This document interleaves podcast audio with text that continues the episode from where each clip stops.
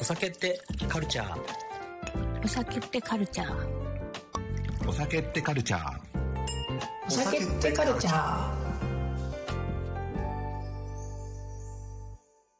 本日も始まりました。お酒ってカルチャーのお時間です。おはようございます。こんばんは。こんにちは。皆様、どんな時間にこのラジオをお聞きいただいているでしょうか？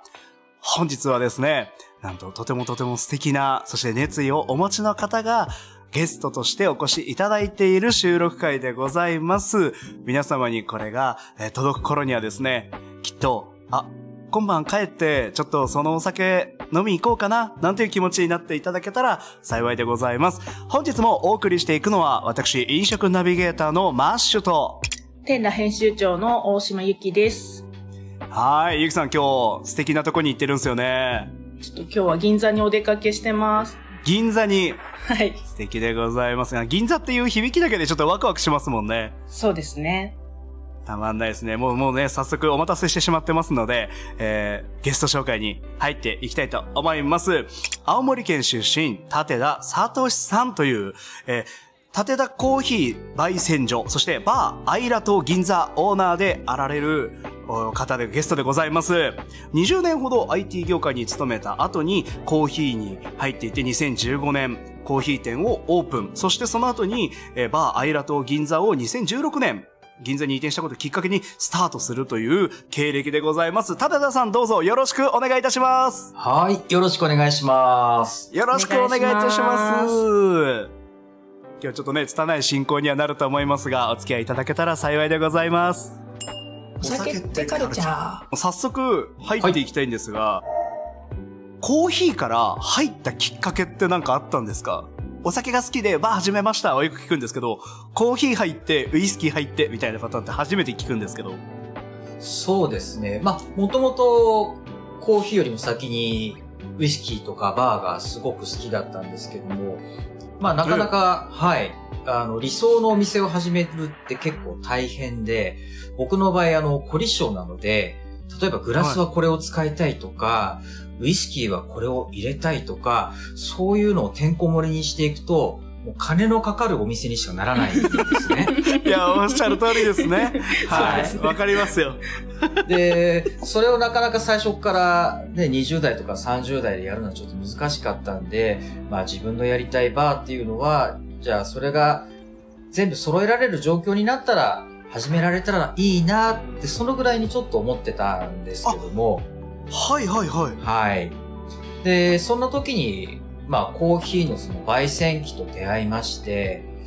ちょうど、まあ、スペシャルティーコーヒーのブームの走りぐらいですかね。今ではコンビニでも皆さん引き立てのコーヒー召し上がっていただけるようになったと思うんですけど、まだまだその時は缶コーヒー全盛期で、なかなかこう、ね、そんな手間をかけて、まあ本当はね、美味しいコーヒー飲みたいけど、なかなかそんなの難しいよねっていう時に、まあこのコーヒーを作る世界でも、えー焙煎が、いわゆるこう、熟練した達人のプロでなくてもできるという機会が京都から登場したんですね。すごはいい。で、その、まあ、焙煎機を見た瞬間に、あ、自分コーヒー屋できるかもって思ってしまいまして、それではい、はい、コーヒー屋をやるお店の場所を見つける前に、焙煎機を買ってしまったんですね。どのぐらいの大きさいい、いいなぁ。いいですね。大きさはねあ、のー、電話ボックスぐらいの、そんなにあね、ー大きなものではないので、はい。結構業務用の、あの、大型の焙煎機だと、すごいスペースが必要だったりとか、いろんな設備を整えなきゃいけないので、結構ハードル高いんですけど、まあこれは電気で動くものなので、大掛かりな設備投資をしなくても、焙煎機があれば、そういった自家焙煎のコーヒー屋さんができるっていうことで、もうそこでもう、あの、興奮して、興奮して。はい。こういうの焙煎機を買ってしまったという。すごいですすよごいですね。なんでしょうね、やっぱ、ええお店開ける人多いな。そういうの多いですね。めっちゃ好きなんですけど、いや、先に買っちゃったから始めざるを得なくなったんだよね、みたいな。そうですね。まあ、あの、ただ、実際、そんなスムーズにいくわけではなくて、じゃあ、焙煎機買ったはいいけど、どこでコーヒー屋さんやろうってなった時に、そんな都合よくね、すぐお店は見つからないので、そうですね。ずっとですね、あの、ラッピングされて一度も電源の入ってない焙煎機だけがポツンと置かれた状態が続いてたんですけども、ラッピングされ、開けてないんです開けてもう開けてすらいないっていう。ええで、そんな中で、まあ、もっとあの、和食系のお店をやってたお店のオーナーさんから、ちょっとここ開いちゃうんだけど、あの、立田くん誰かこのお店使いたい人いないかなって相談を受けたんですね。おー、でそはいはいはいはい。で、え、それって、あの、料理じゃないとダメですかって、コーヒーとかダメですか？って、もともあの、ダメ元で聞いてみたら、あ、全然コーヒーでもいいよっていうことだったんで、じゃあ僕がそこ借りるっていうのはどうですか？っていう、もう渡りに船というかです ごいですね。はいたまたまタイミングよくお話をいただいて、それでまあ、焙煎機をついに動かす場所が見つかったということで、えーコーヒー屋さんが始まったのが2015年のことだったんですね。それが新富町にあった。そうです。はいへただ、あの、いろんな事情でそこをまた、あの、お引っ越しをしなきゃいけなくなって、ーはい。で、じゃあお店どこでやろうかなって言った時に、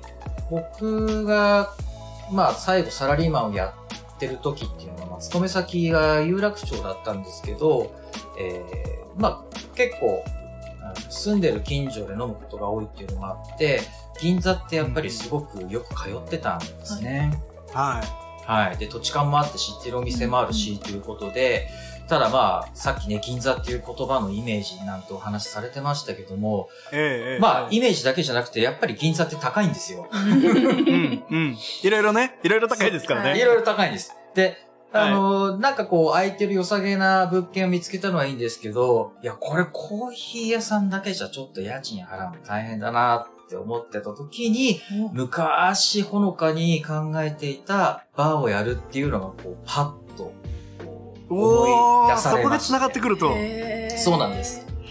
で、まあ今でも営業されてると思いますけど、あの、プロントっていうお店ありますよね。あれあの、お昼コーヒー屋さんというかカフェ営業して、夜になるとアルコールが提供されてっていう、はいいわゆる二毛作スタイルというやり方だと思うんですけど、はい。それの、まあ、個人版ができないかな。お昼コーヒー屋さんやって、夜バーってやったら、なんか、なん、なんかそれでなんとかいけんじゃないかっていう、わまあ最終的には、あの、ノリと勢いというか、伊達と水郷というか、ーまあそんな感じで、えースタートさせたのが2016年と、そんな流れだったんですね。いいですね。すごいですね。そう2015年、2016年ってすぐですよね。はい本当に。だから、本当お店やってると何が起きるかわかんなくって、もちろん始めるときは、ここで、あの、長くね、えーいい感じでやっていったらいいなって、あの、なるんですけど、やっぱりオーナーさんの事情が変わったりとか、いろんなそういう、うんこう、周りの状況変化って自分以外に、あの、こう突然はい。降りかかってくる出来事ってやっぱあると思うんですけど、え、もう移んなきゃいけないんだ、どうしようって、やっぱりそれをね、うん。聞いた時はやっぱりちょっと焦っちゃったんですけど、はい。でも、まあ、運よくその物件も見つかり、二毛作スタイルでなんとかいけんじゃないかなっていう、ちょっとした希望も出てきたので、じゃあそれならそれで、今までずっと20代間もない頃からやりたかったバーが実現できるんだからいいじゃんっていうふうに、あの、すごく前向きに、はい、はい。気持ちを切り替えてスタートしたって感じですね。それはおいくつぐらいの時の話なんですか？もう8年前になりますから、ちょうど40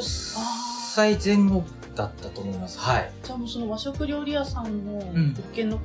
相談の時にもうまだ会社員だっあ、もうその時はねうん、辞めて独立してたんで、た。なるほど。で、もともとまあ、プロフィールにもあったんですけど、はいまあ、IT の仕事が長くて、まあ、今でも実ははい、その仕事も続けてるんですけあそうなんど、ですねはい。だから実は僕、IT やって、コーヒーやすごい。って、で、バーをやって、で、時々あの、動画配信をやって、はい。で、時にはセミナー講師とか、専門学校の先生をやるっていう5毛作ぐらいやってるんでごいですね すごいですね。す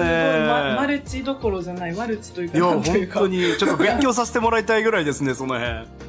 理想はね、一本でこうやっていけるのが一番いいんですけど、なかなかちょっとそうもいかないので、まあやれることいろんなことやりながらっていう、まあ、あの、過程で今に至るんですけど、多分ゆくゆくは、あお店でね、やっていけるようになったらいいなと思いながら頑張ってます。すごい。すごいですね。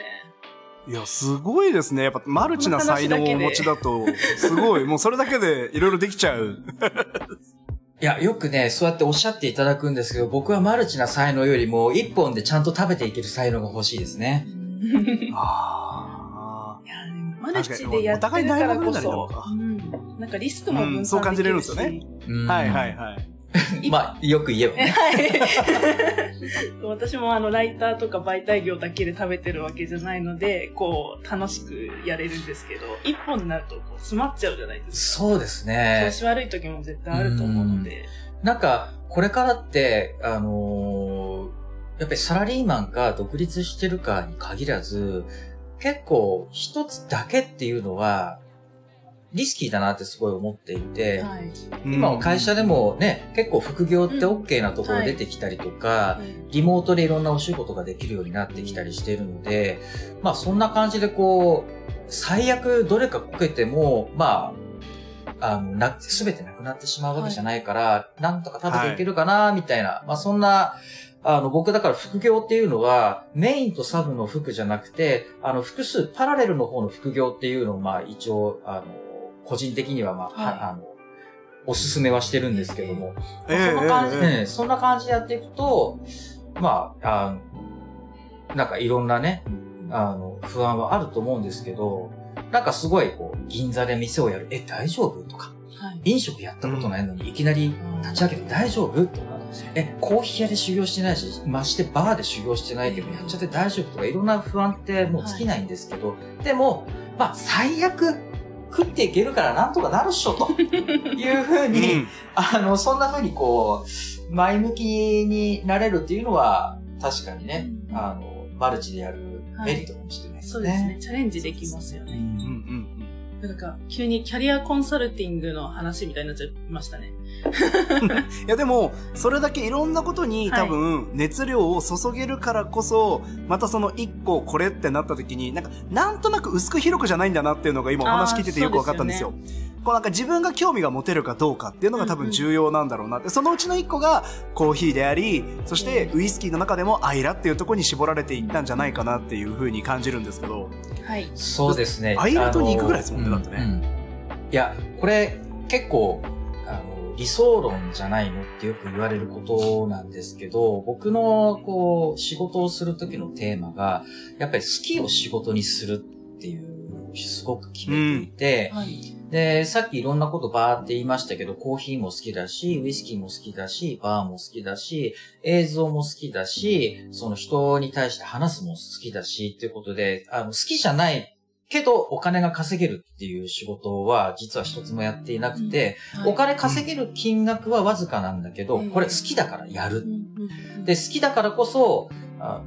まあ、大変なことがあっても、まあ、乗り越えられるというか、続けられるというか、いう、そこがやっぱり大きくて、よく、いや、好きを仕事にするってすごい良さそうに聞こえるけど、はい実際仕事でやったら大変だよってすごく言われるんですけど、まあ、すべてのお仕事に通じるとは思わないですけど、少なくとも僕の生き方としては、好きを仕事にする。だから、やりたいことは全部やる。好きなことだから、複数のことをやっても全部に本気になれるっていう、そこがやっぱり根っこにあるってことだと思うんですよね。重要かもしれないですね、それね。うん。そうですね。好きなことがたくさんあるって幸せですね。本当 あの、今日ね、これラジオに出演させていただいてますけど、僕、やりたいことまだまだいっぱいあって、あその中の一つがラジオ局を開設するってえそうなんですか？よ。へえ。はい。地元そうなんですか？の、あええ、地元の青森が、はいやっぱりあのー NHK と民放が一曲ずつしかなくって、僕東京に出てきた時に、あのー J-Wave を聞いて感動したんですね。こんなラジオ局があるんだあー。えっていう。音楽のことを知ったりとか、ええ。いろんなカルチャーのことを知ったりとかっていう、すごくこう、僕東京に出てきて、まだその時はインターネットもそこまで普及してなかったので、まあ情報源が限られてる中で、この耳を通して入ってくるラジオっていうのが、すごく自分の世界を広げてくれて、いろんなことに好奇心を持たせてくれるきっかけになったので、僕いつか、あの、今はね、音楽関係っていろいろまだ未だに権利関係とか大変なこともありますけど、いやーなんか自分の好きなジャズ専門、ジャズ24時間かけっぱなしのラジオってやりたいな。でも食っていけるのかないいですね楽しそう。でもいっぱいあるうちの一つだったらやれそうですね。そうなんですよ。ねで、好きだからこそ、あの、大変なことも我慢できるから、まあ、ね、お店がうまくいくようになって、あの、自分のお店の BGM にね、自分の解説したラジオ局の BGM 流すなんてことができたらいいなぁなんて妄想しながらやってます。すごいすごい。パーソナリティが必要になった時はね、ぜひお声掛けいただけたらいいなと。よろしくお願いします。急に、急にあの、立田さんをゲストに招いてるのに自分の仕事に行こうとする自分が恥ずかしいです。いやいや、でもこういうのってね、今日はあの、出演させていただくきっかきっかけをね、いただいたのもそうですけど、何がやっぱ繋がるかわかんでないんで。はい。あの、おっしゃる通りですねすごく大切にしてまして、あお店をやるってことも、やっぱり自分が場所を持つことで、普段絶対に会えない人がわざわざお店に来てくれて、知り合うきっかけも作れてっていう意味では、ビジネスとして以外にも、この人と知り合いでコミュニケーションできる、交流できるって、え、すごいいい仕事じゃんってお店っていうふうに、い。はい、思ってやってます。いいですね。そんな思いがギュッと詰まったお店の話に今度行こうと思うんですけど、こう、アイラ島に行ったり、年にね、もう年一ペースでアイラ島に行きながら、お店自体のコンセプトとしては、そのアイラ島のえウイスキーがメイン。てかもう100%アイラ島しかないみたいな感じなんですか？理想はそうなんですけど、まあ実際には、あのー日本のウイスキーも若干置いてる。これは銀座ってインバウンドのお客さんもすごく今増えてうんうんて、はい。あの、やっぱり日本に来たからには日本のウイスキー飲みたいっていうお客さんええ。たくさんいらっしゃるので、まあできる限りそれはご提供したいなと思ったりとか、あとは、うん。あの、複数人でいらっしゃった方で、一人はアイラのウイスキー好きなんだけど、それ以外の方はそこまでアイラのこと知らないし、そこまでお好きじゃないっていう方も中にはいらっしゃって、その時に、いや、うちアイラしかないんですっていうのもどうかなと思って、いくつかの、まあ、あの、スタンダードなものを置いて、まあ、何かしら召し上がっていただけるようにっていうふうにはしてるんですけど、でもまあ、8割、9割ぐらいはアイラ島のウイスキーに特化してやってるっていうのは、うんうんあの、間違いなくて、それは、この銀座って、今、まあ、どのぐらいかわからんですけど、僕が聞いた時600軒ぐらいバーがある街なんですね。そうですね。はい。はい大体、ありますね。コンビニより多いですよねうんそうそう、すごい多いと思うんですけど。多いです、多いです。はい。そこでお店をやっていくにあたって、あの、何かやっぱり特徴を打ち出していかなきゃいけないって考えたときに、やっぱり銀座で多いのは、もう本当有名な先生のもとで修行をして、はい。えー経験を積んで、それで、まあ、独立してっていう方が、もう何世代もそれが続いてきてっていうお店がやっぱり多くて。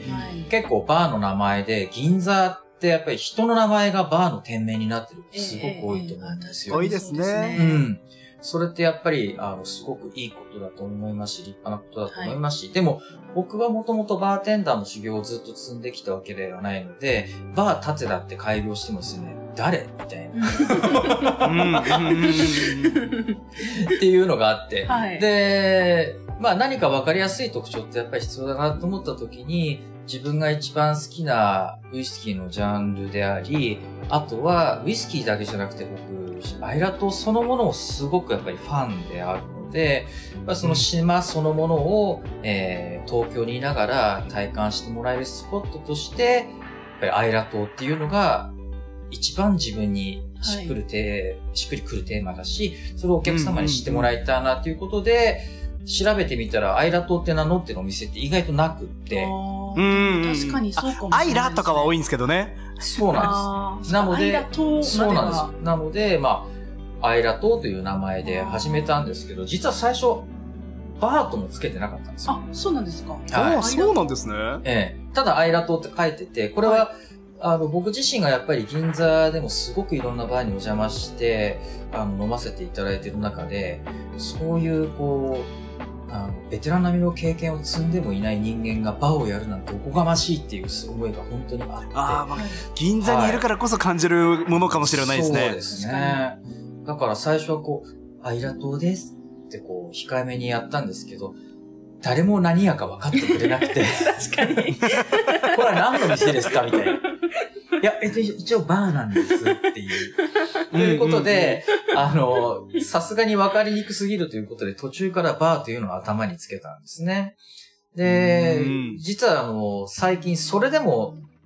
なかなかやっぱり分かってもらいにくくってっていうのは、バーって名乗っちゃうと、例えばフル、フレッシュフルーツのカクテルとか、いろんなこう、はい。バーで提供される様々なお酒をイメージされると思うんですけど、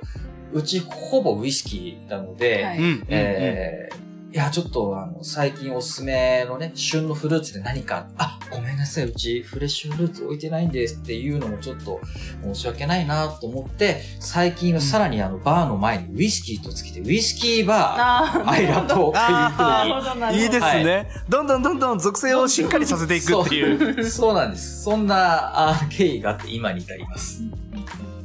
やっててちょっと困ったことがあったから変えるっていう感じで、こちら側からこうだよっていう、はっきりとした何かを出すわけではない。そうですね。ですねまあ、あなんのか、、すごいなうん。わかりやすさって大事だなって、やっぱり思いました。うんなんか、その辺が聞いてると、あの、その、マルチゆえなんだと思うんですけど、その、いや、僕がやるのはこれなんで、これでいいんです。で止まらず、あ、わかりにくいよね。じゃあこうしようっていう、フレキシブルさがすごいですね。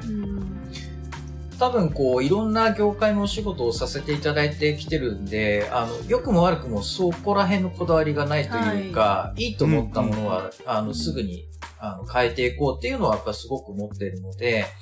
で、お店ってこう、あの、看板変えると、お客さんがすぐやっぱり反応してくれるので、はいはい。それはやっててこう、すごくこう、面白いですよね。うん。確かにね。顕著ですよね。しっかりね。うん。最初からここに来た時から昼、あ昼は立てたコーヒーで、で、昼は、あ夜はアイラトが最初の。そうです。この銀座の物件を借りるときに、はいそれはもう、あの、看板も二つにしようと。なぜかというと、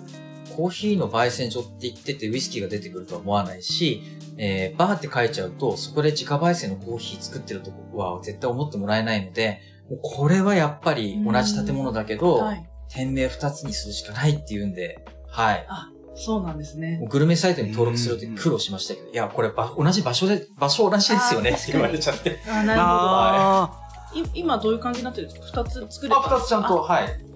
併記してます。今ちょっと昼間お邪魔して、した時も、普通にあのバックバーにはたくさんのウイスキーがあって、だけどお客さんに提供されているのはコーヒーで、っていう不思議な、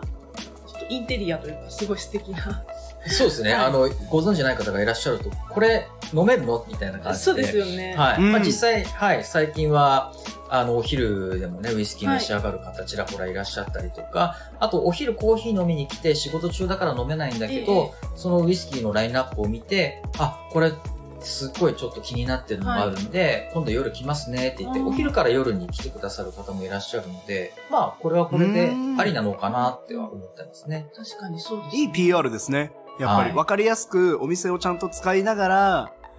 こう、ターゲットの違う、時間帯の違う人たちにアピールするいい使い方をすごいされてて、本当勉強になるなと思います。ちゃんとそれが回ってるってところがすごいですよね。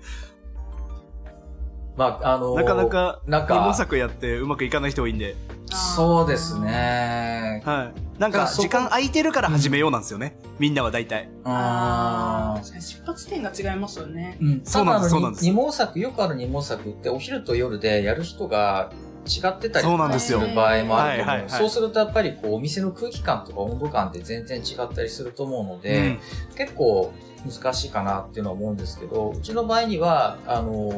もう自社で両方やってるんで、はい。そういう空気感とか、昼から夜のご案内とか、逆に夜から昼のご案内とかってええすごくシームレスにできているので、まあ、それが、うんまあ、回ってる、結構、秘訣なのかなっていうふうに思いますね。同じスタッフさんが基本的にはっていう感じスタッフはもちろん、あの、時間が長いんで交代するんですけど、ちゃんと引き継ぎしたりとか、はお客様をこうね、あの、ちゃんと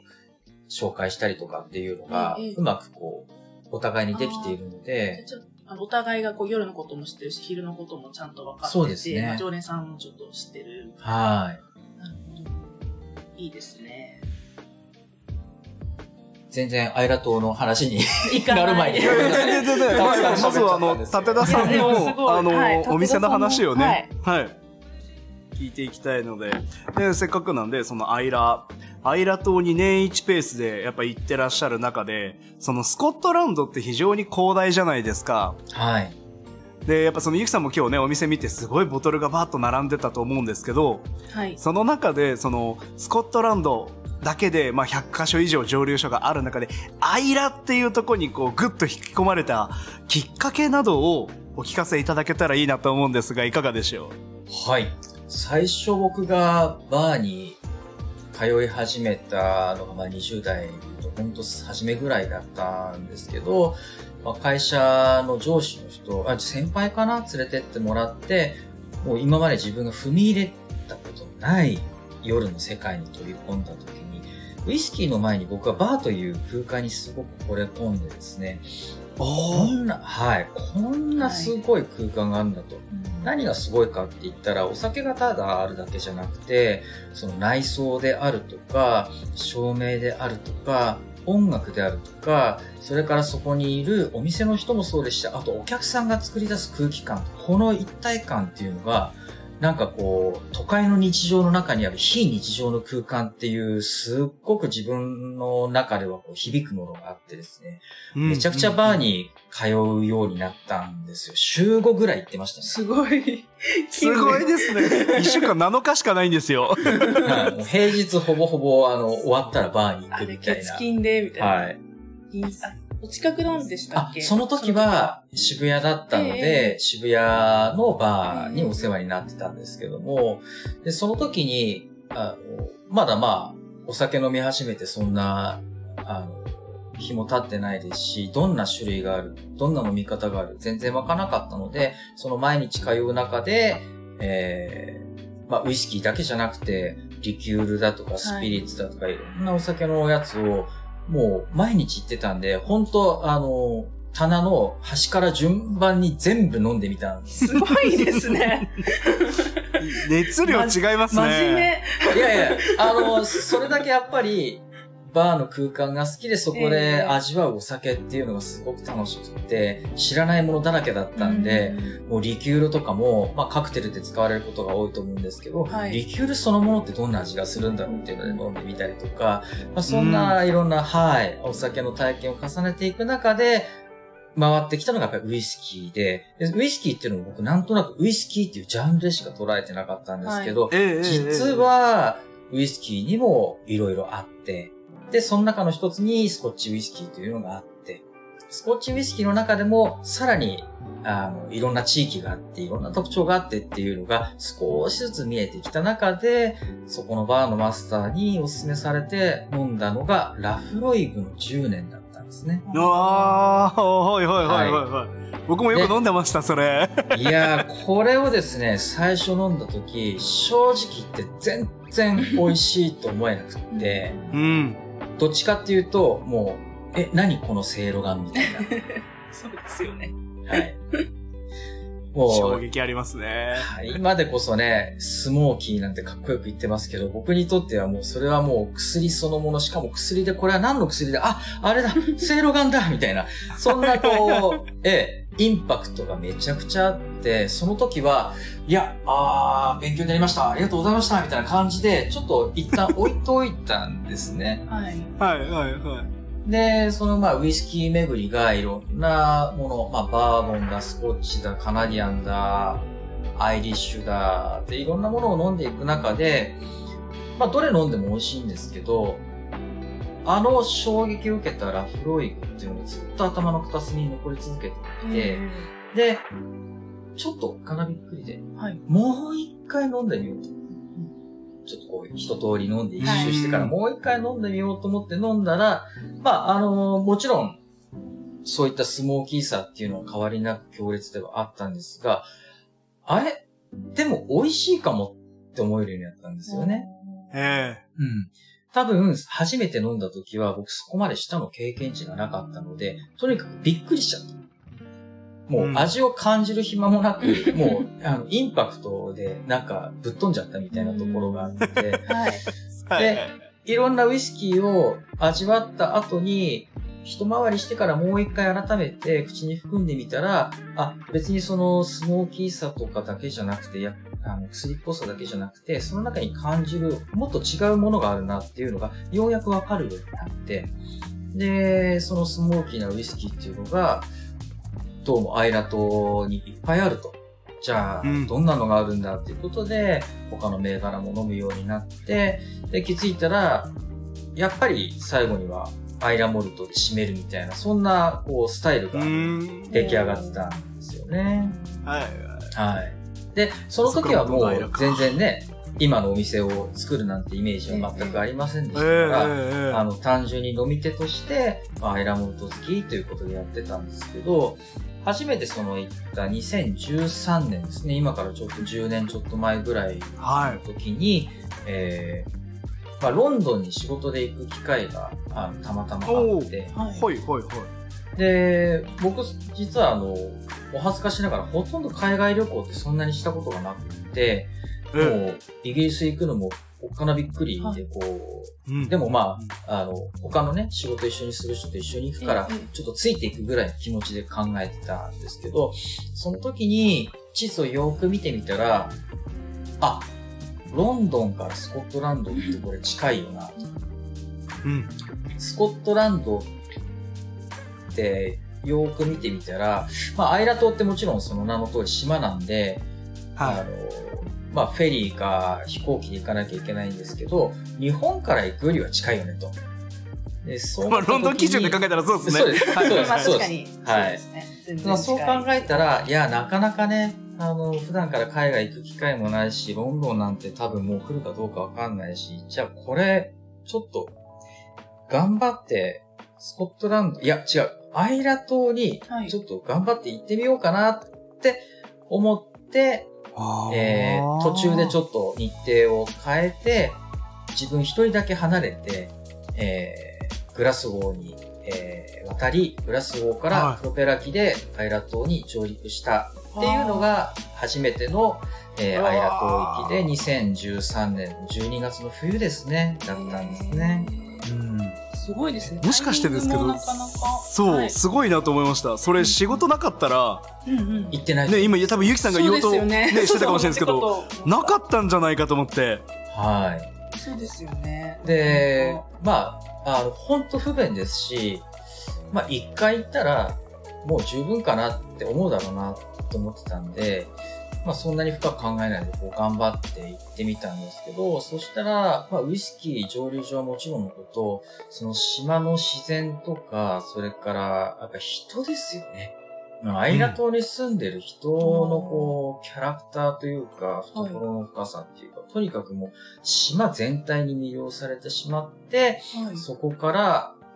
毎年行くようになった。で、で毎年行くようになって、行くたびに新しい発見、新しい出会い、いろんなことがあって、もっとこれを、やっぱり自分は、あの、日本のウイスキー好きな人たちに伝えたいな。なんだったらウイスキー好きじゃない人にもこれ知ってもらって、ウイスキー好きになってもらいたいなっていうふうに思うようになって、はい。自分がこうバーをやろうと考えたときに、やっぱり自分はアイラ島で行こうと。あーで、ここでグッと締まるわけですね。そうなんですアイラ島のウイスキーももちろん、えー紹介するけど、なんだったらアイラ島への行き方だとか、島での滞在の仕方だとか、美味しいご飯はどこだとか、そんなことも含めて、アイラ島に関するすべてを、こ東京のこの場所に来たらゲットできるよっていう場所にしよう。そんな思いで始めたのが今のバーですね。ウイスキーバー、アイラ島銀座ですね。はい。ちょっと詳しくまた聞くのを後編にしますか、マッシュさん。続きは。で一回切ってきますか確かはいにめちゃめちゃ、はいどんどんね、お話がどんどん広げられそうなので、はい。えー、いや、どうしようかな、どの辺で切ろうかな ってずっと思ってたんですけど、今ね34え最後にそうですね。最後にですね、ちょっとあの、スコットランドにその、それだけ行って、中で、こう、ずっと聞きたかったんですけど、アイラ島って結構あの、天候不順多いじゃないですか。はい。フェリーとかだとあの、本当は3日後のあれで帰りたかったけど、出ないな、とかっていう話をよく聞くんですよ。うんで、うん帰るのが遅れちゃったとか、うんうんそういうのに、こんだけ行かれてると1回ぐらいはやっぱ遭遇しますか？一回どころか複数回あります。あ、そうやっぱそうですよ。ね。いや、本当にアイラ島って、すぐ海が荒れるので、フェリーは出ないし、風が強いとヘリも飛ばないので、行ったけど、予定よりも2日遅れて帰ってくるとかザラなのでええ、かなりバッファーを取っとかないと、やばいって、行くなら気をつけろって言われました。あの、それは全くその通りで、はい。で、僕、あの、飛行機でも行ってますし、レンタカー借りてフェリーでも渡ってるんですけど、飛行機が飛ばなかったこともあるし、フェリーが欠航になったこともあるしっていうので、もう去年の11月、最後行った時でもう9回行ったことになるんですけど、はい。もう今はですね、あの、結構慣れてきまして、あのまあ、行きはまだいいんですけど、やっぱ帰りが飛ばないとか、あの、欠航になっちゃって空港までたどたどり着けないってなると、日本に帰る飛行機に乗れなくなっちゃうので、もうそれだけは、あの、避けるために、えー帰国前にグラスゴーで一泊するっていうのを必ず入れるようにしたんですよ。なるほど。うん。そうすると、まあ、さすがに今まで2日連続どうにもならなかったってことはないので、まあ、仮に前の日ダメだったとしても、えー、何らかの手段でグラスゴーまで戻ってきて、えー帰国便の飛行機に乗れるっていう感じで安全策が取れるようになったので、はい、その辺は結構テクニックというか、あの、旅のノウハウとして大事なポイントの一つだと思います。さすがに2日連続はないんですね。今までは。なんか ありえますからね。ゼロじゃないゼロじゃないですよ。はい。本当荒れる時はずっと荒れてるそうなので、まあでもそんな環境が育てたアイラ島のウイスキーに見せられた立田さんのお店についてですね、とりあえず一旦前半とさせていただいて、後半ではお店の魅力と立田さんの思いなどに迫っていきたいと思います。後半もどうぞよろしくお願いいたします。はい、よろしくお願いしまはい。それではですね、ここからはカッパさんの作ってくれた素敵な CM を聞いてお別れしていきたいと思います。それでは皆様また次回お会いしましょう。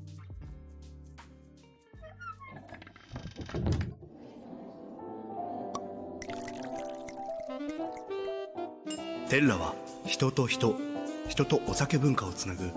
飲食店限定のフリーマガジンです。お酒文化を作る魅力的な人たちの思いを伝えています。設置店舗は公式インスタグラムをご覧ください。お酒ってカルチャー？